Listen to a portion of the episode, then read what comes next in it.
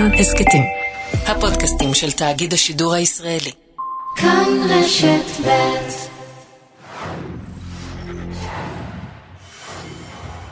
אשכול נבו שלום. שלום, שלום. שלומך בימים אלה? שלומי אה, בין ספרים, זה מין מצב כזה מעניין, כמו בין דירות או בין מערכות יחסים. בין ספרים זה אומר שאתה לא כותב? כמו שאני לא כותב. שאתה מהרהר?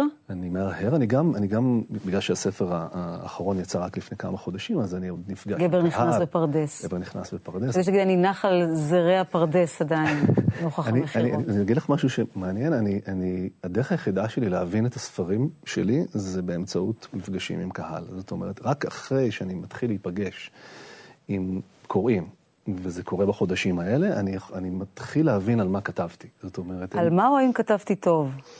גם וגם, אני מניח, האם, האם הצלחתי להעביר משהו, האם משהו נגע, אבל גם, גם יותר עמוק מזה אפילו. מה, מה, מה, ש, מה קורה, מה זה עושה לאנשים, איפה זה, איפה זה פוגש אותם? אותם? מה הפעיל אותם רגשית, מה, מה זה הזכיר להם, ממה הם נהנו, מה, מה הרגיז אותם.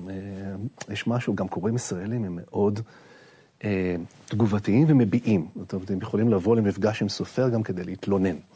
אז, אז יש גם כאלה, וזה, אז, אז זאת החוויה שאני נמצא בה עכשיו, בחוויה של האחרי. כן. חשבתי שזה יהיה רעיון טוב לדבר איתך על אה, סלי רוני. עכשיו בטח כן. בבית יושבים אנשים אומרים, סלי הוא? Hmm.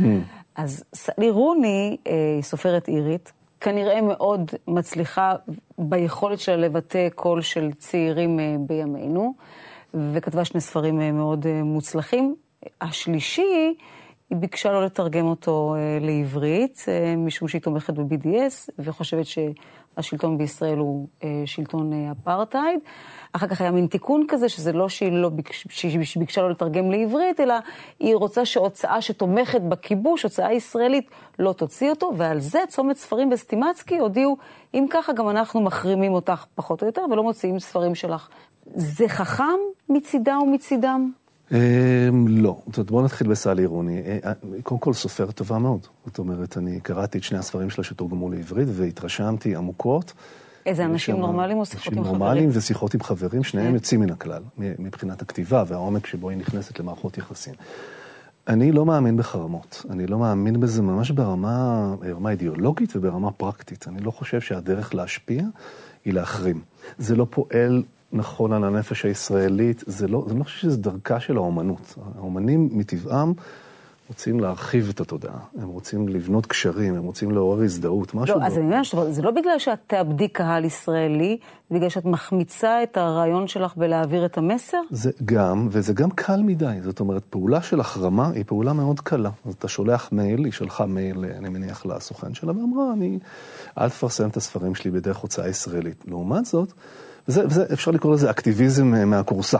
לעומת זאת, אם אתה רוצה באמת להשפיע, בוא תהיה מעורב. אפשר בוא... לקרוא לזה צביעות מתוך הכורסה או מתוך המקלטת, כי כשאת מחרימה את ישראל, או את הקוראים, שאגב לא מעורבים כך או אחרת בניהול או כינון המשטר פה, את לא מחרימה את רוסיה, את לא מחרימה את סין, כלומר, את מחרימה משטר שנראה לך לא בסדר, אבל יש עוד הרבה כאלה. אני, אני בעיקר חושב שזה לא רציני. זאת אומרת, בן אדם שרוצה להיות מעורב ולהשפיע, ואני מעריך כל אומן שרוצה להיות מעורב פוליטית, זה תמיד איזושה, יש בזה איזושהי מידה של אומץ.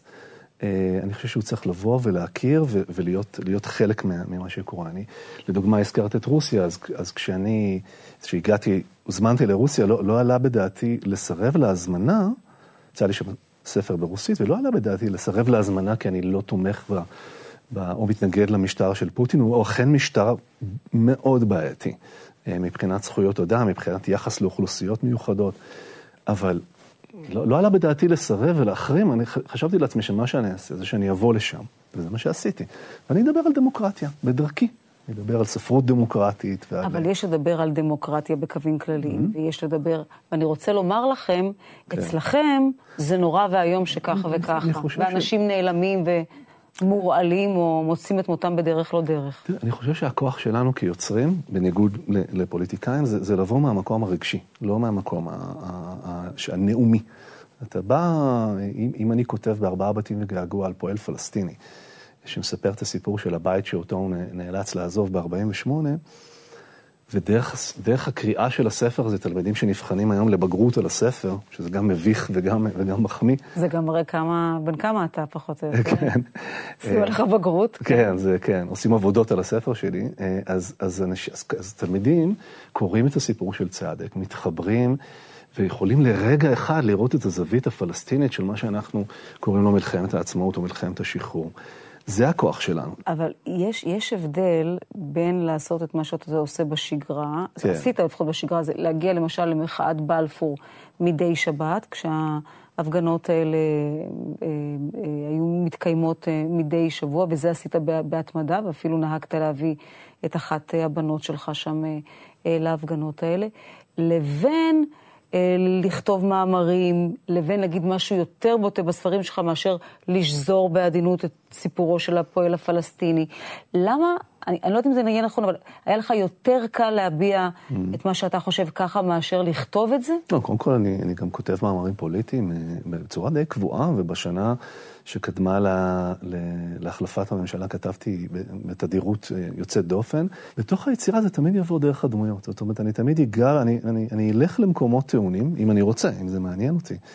אני אגע, אה, למשל, במחאה החברתית של 2001, אז דרך הסיפור של השופטת דבורה, שמתעלפת במחאה ומוצאת את עצמה אה, מייעצת לחבורות של צעירים בצד המשפטי של המחאה, וננסה דרך, דרך הסיפור שלה לענות על השאלה האם המחאה החברתית היא כישלון, או אולי דווקא השפיעה על חיים של אנשים. אבל אתה עושה את זה בעדינות כי זו דרכו של סופר, או עושה את זה בעדינות כי יש לי קהל קוראים, יש להם ציפיות ממני, הם לא באו לשמוע ממני עכשיו הטפות מוסר והרצאות, וזה לא המקום, אני גם יכול לאבד אותם.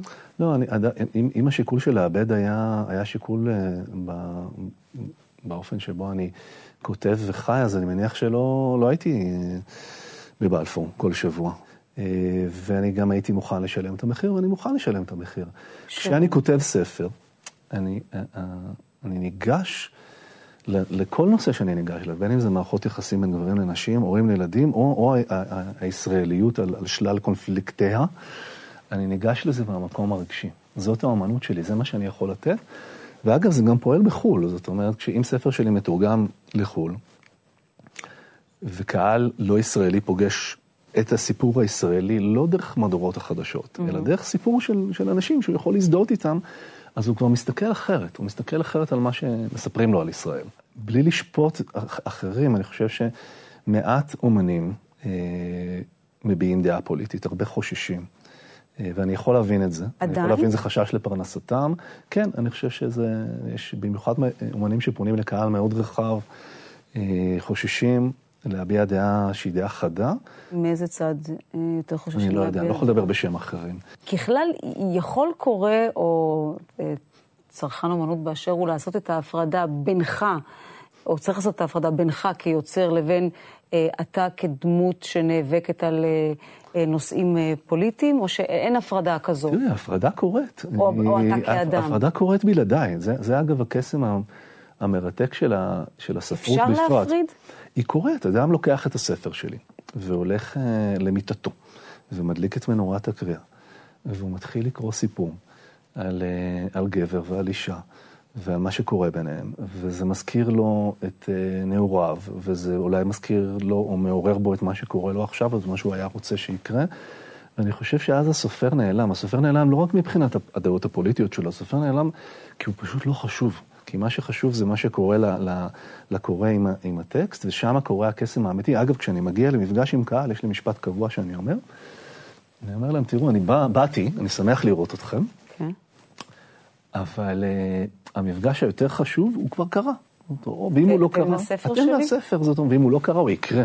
ואני מאוד, אני מגיע לפה בהמון זהירות, כי אני לא רוצה לפגום במפגש הזה עם יותר מדי אני. אבל יש חשיבות לאני, שהרי אחרת לא מתקיימים המפגשים האלה בעקבות כן, קריאה. כן, נכון. נגיד אני לוקחת כן. אפילו את גל אוחובסקי. כן. אני אומרת, וואו, הוא יוצר כל כך מוכשר, ואיגי. כן. הארגון המדהים כן. הזה הוא לא מעט אה, הוא. כן. ואז באים הסיפורים האלה, והתלונות, אה, לכאורה על תקיפה מינית. הרי זה לא הופך את ארגון איגי לפחות שווה ממה שהוא עבור אותם בני נוער. כן. אבל כבר מסתכלים על זה אחרת? תראה, עניינו מתברר, אני לא, אני, אני שם אותי במקום מאוד לא נוח של לדבר על דברים שהם לא, שהם בהתבררות. אה, את שואלת אותי על ארגון איגי, זה ארגון ש, שהוא הרבה יותר חזק וחשוב מאשר, אה, מאשר אה, איש, איש מסוים. זה ארגון ש, ש, ש, ש, שאי אפשר שהוא לא יהיה בעולם. אז בשאלה הכללית כן. של הפרדת אה, אומן מיצירתו, כן. או יצירתו של אדם ממה שהוא, את מחזירה אותי באמת למחשבה על היצירות שלי ועל האופן שבו הן פוגשות קוראים. אני אוהב להיפגש עם קוראים, ואני אוהב לשוחח על הספרים שלי, גם, עם, גם ברעיון וגם ב... אני אוהב את הדיאלוג הזה. זה דיאלוג שאני גם, אני לוקח ממנו הרבה, אני לוקח ממנו מחשבות והערות. ו...